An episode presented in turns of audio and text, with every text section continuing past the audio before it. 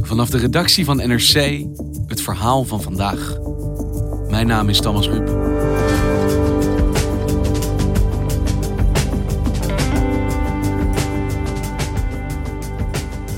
Daisy Bouterse is veroordeeld.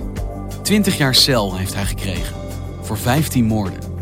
Maar nog steeds is de Surinaamse president op vrije voeten. Vandaag spreekt hij zijn aanhang toe op een feestelijk partijcongres. Terwijl zondag de decembermoorden door nabestaanden worden herdacht. Is dit gerechtigheid? Of komt Daisy Bouterse alsnog weg met moord?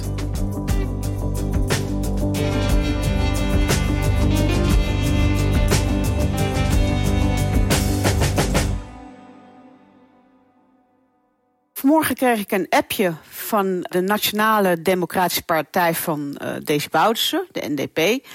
Niet alleen ik, ook andere journalisten. Nina Jurna is Zuid-Amerika-correspondent en woonde elf jaar lang in Paramaribo. En in die app stond een uitnodiging voor een massameeting vanavond. En opmerkelijk vond ik dat uh, op het programma ook staat dat de advocaat van Bouterse uitleg gaat geven vanavond over het vonnis van de decembermoorden, wat vorige week is uitgesproken. Op dit moment vermoed ik dat Bouterse wil laten zien hoe krachtig hij is. En dat hij kan laten zien naar eh, de buitenwereld. Jullie kunnen wel een vonnis tegen mij uitroepen, maar ik heb de bevolking achter me staan. Want wat is er afgelopen week nou precies gebeurd met deze Bouterse in Suriname? Bij de luchthaven wachtte Bouterse een warm onthaal. Georganiseerd door Bouterses eigen partij... die aanhangers in bussen naar het vliegveld had gebracht. Desondanks zei Bouterse dat hij zo'n ontvangst niet had verwacht. Afgelopen weekend, zondag in alle vroegte, kwam Bouterse terug van een staatsbezoek in China. En werd groots ontvangen door zijn achterban, die hem eigenlijk eh, als een soort popster, als een held hebben binnengehaald van de luchthaven. Dus hij wordt niet gearresteerd, maar hij wordt gevierd bij aankomst. Ja, ik was daar en uh, er waren echt een paar duizend mensen aanwezig. Uh, het was één groot feest met muziek, uh, mensen in traditionele kleding. er klonk Bob Marley, er klonken allemaal Surinaamse strijdliederen. En ja, president Boutsen werd daar officieel ook welkom geheten door een groep van ministers. En, en dus toegejuicht door deze mensenmassa die achter hem staan en, en dat ook duidelijk hebben laten merken. En geloof me, het was taamvol. Ik kon mijn ogen niet geloven toen ik daar aankwam. Nog nooit de geschiedenis van dit land. De man ontvangt van politieke leiders zo. Een dag na aankomst doet Bouterse iets wat veel mensen al hadden verwacht, maar hij doet het nu echt. Hij zegt in een radioprogramma, wat bekend staat als een pro-Bouterse zender... straks, tijdens de verkiezingen, zal mijn naam in dikke vette letters bovenaan de kandidatenlijst staan. Met andere woorden, ik doe mee aan de verkiezingen van volgend jaar. Hij is net veroordeeld voor moord, maar hij wil gewoon weer opnieuw president worden. Ja, daar heeft hij geen uh, doekjes om gewonden. Hij zal op die kandidatenlijst staan en hij is ook echt van plan om uh, ja, zich te laten herkiezen. Hey, en Nina, hij is dus veroordeeld voor wat we de decembermoorden noemen. Iets wat we al nou ja, jaren heel vaak pas en te onpas horen terugkomen in het nieuws. En eigenlijk kwam ik er deze week achter dat ik misschien helemaal niet zo heel goed weet wat het nou precies inhoudt. Wat het nou precies waren, die decembermoorden. Ja, en jij bent niet de enige hoor. Want hier in Suriname, als jij uh, jouw leeftijdsgenoten, die weten het ook allemaal niet. Want um, de meerderheid van de Surinamers, die was toen nog niet geboren of die was net geboren. Dus die weten het ook niet. We hebben het over de jaren 80, 1982 om precies te zijn. En Suriname was op dat moment geen democratie. Militairen uh, hadden de macht. En het hoofd van het leger, bevelhebber, was Desi Bouterse op dat moment. En wat voor een man was hij? Hoe is hij op die positie gekomen? Bouterse was eigenlijk van oorsprong een sportleraar en militair. Hij was in Nederland, zat hij uh, in militaire dienst. En werd daar ook later beroepsmilitair. Hij is hier in Nederland opgeleid? Hij is in Nederland opgeleid in de jaren 70. En toen Suriname onafhankelijk zou worden in 1975 was het belangrijk dat het, ze ook een eigen leger zouden krijgen. En toen is gezocht naar militairen die in Nederland gestationeerd waren, beroepsmilitairen, die terug zouden kunnen keren naar Suriname. En zo is Bouterse in het vizier gekomen. Hij ging dus terug naar Suriname en kwam daar in dat nieuwe Surinaamse leger terecht, waar hij al heel snel ja, als een soort van man met charisma, met daadkracht uh, boven kwam drijven. En binnen het leger was er ook een, een dispuut tussen de nieuwe militairen uit Nederland en de militairen die daar nog waren uit dat oude leger. En daar kwam een enorme oneenigheid over. En dat is eigenlijk geëscaleerd in uh, een staatsgreep. In 1980 heeft Bouterse samen met 16 andere jonge sergeanten een staatsgreep gepleegd. En als je leest hoe dat is gegaan, dan is het bijna een soort van ja, uh, jongensverhaal.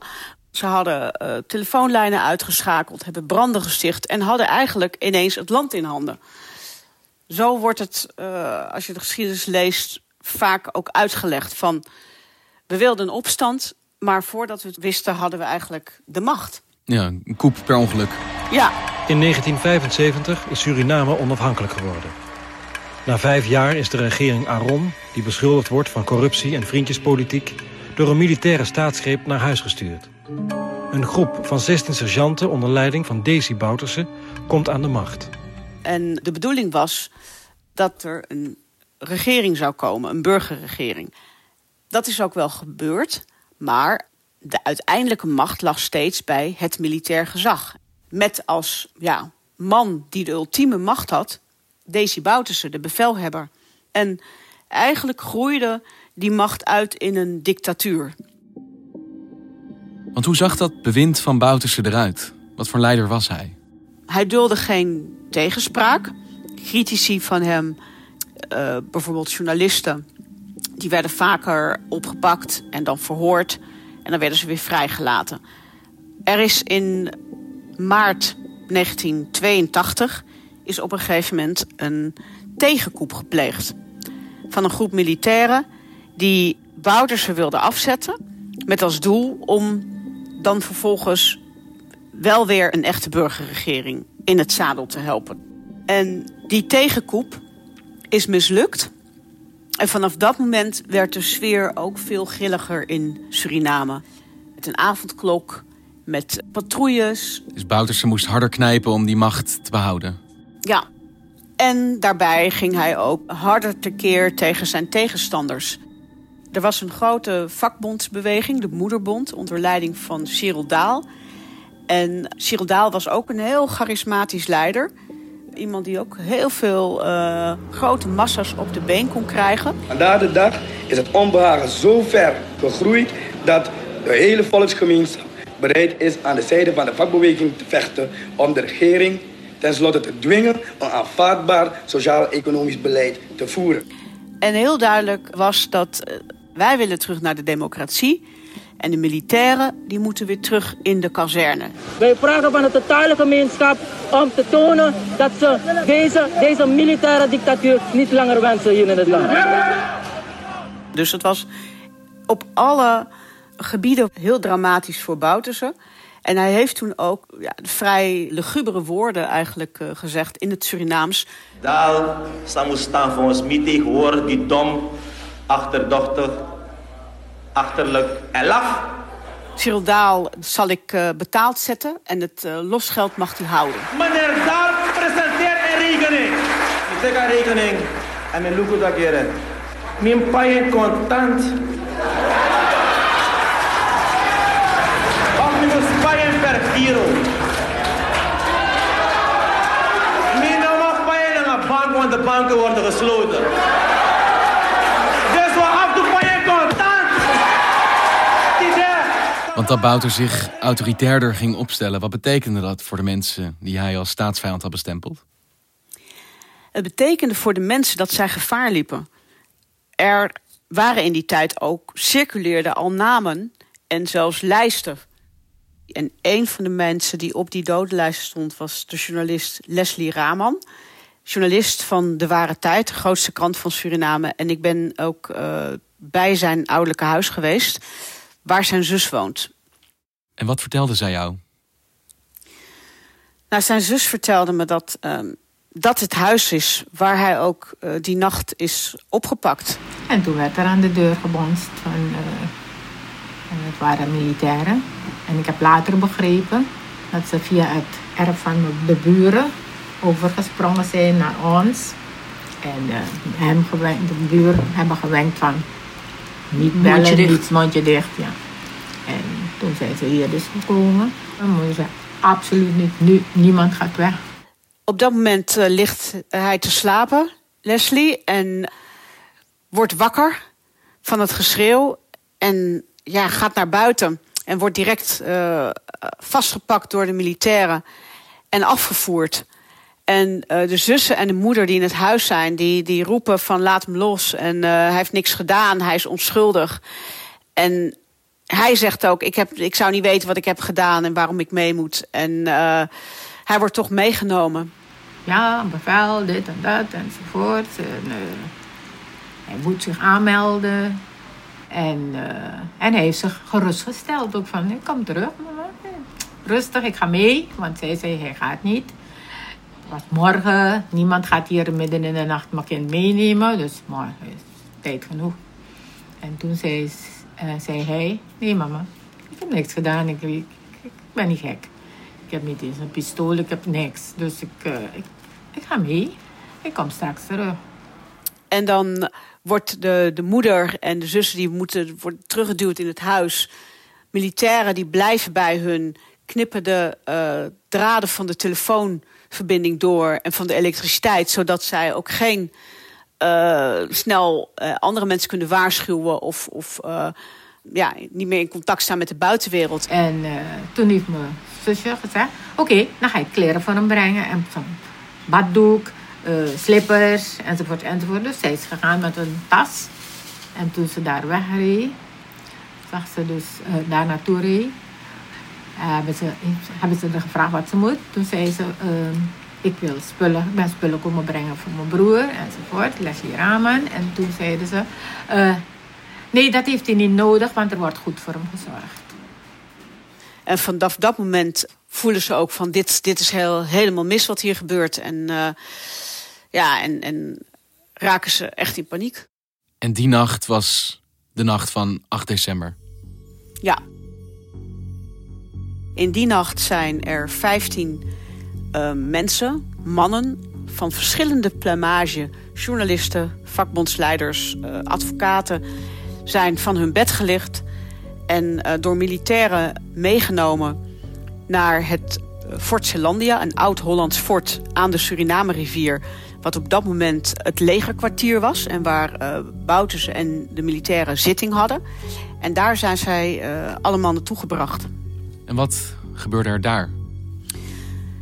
Nou, wat we nu weten uit ook het vonnis en uit getuigenverklaringen... hebben we dus een soort beeld gekregen, wat we weten inmiddels...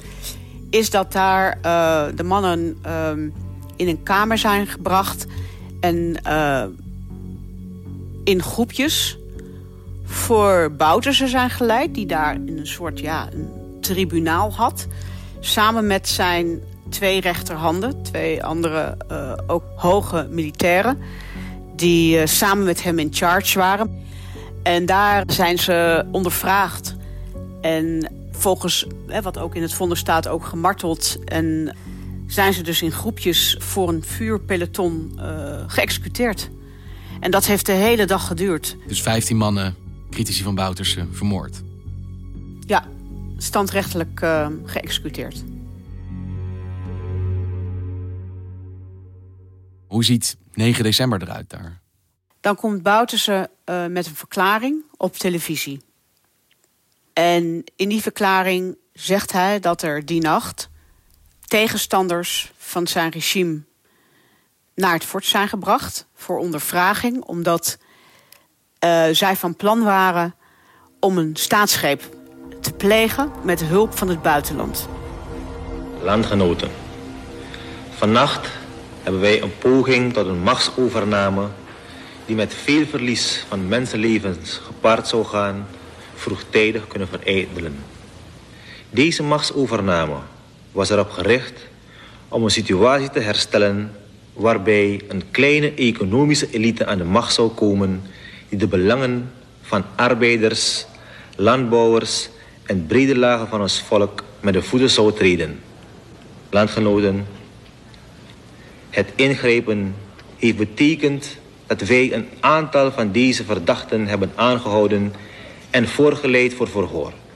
Ze zijn ontmaskerd, ze zijn naar het fort gebracht voor ondervraging en probeerden toen te vluchten. En tijdens het vluchten, op de vlucht, zijn ze neergeschoten. Dat zegt Boutersen. Woensdagmiddag het transport van de verdachten van het Fort Zeelandia naar de kazerne op technische problemen stuitte, werd besloten dit transport in de avonduren plaats te doen vinden. Bij dit transport ondernam een aantal der aangehoudenen, vermoedelijk op instigatie van twee der aangehouden militairen, een wilde vluchtpoging.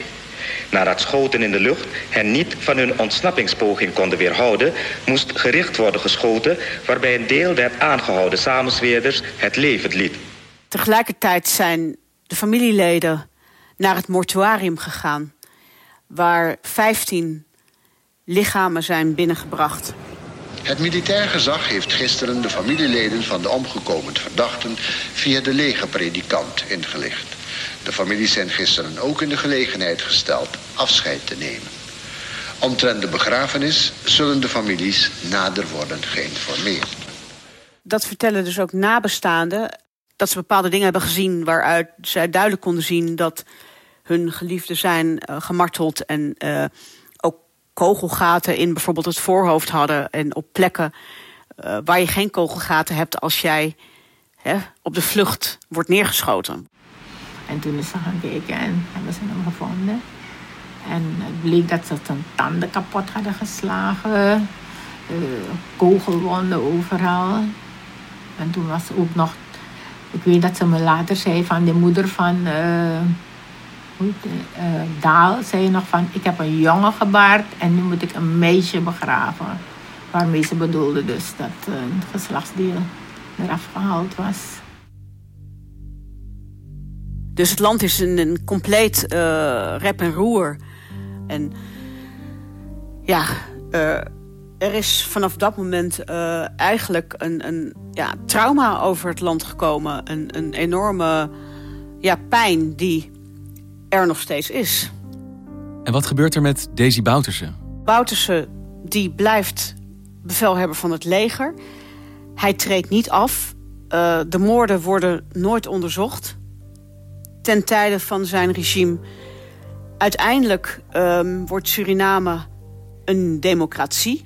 En gaat Bouterse, begint hij een eigen partij. Maar hij wordt dus niet vervolgd? Nee, Bouterse wordt dan niet vervolgd. En er wordt eigenlijk ook geen onderzoek ingesteld naar wat er gebeurd is.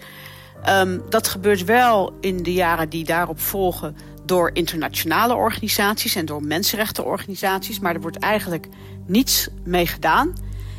En Bouterse zelf die ontwikkelt zich van een legerleider naar uiteindelijk een politicus.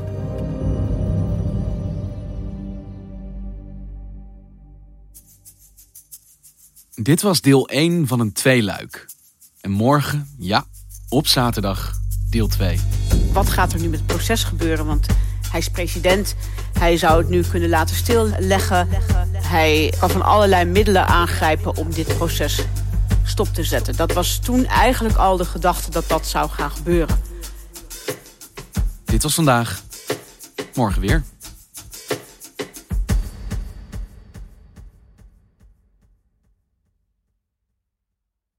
Je hebt aardig wat vermogen opgebouwd.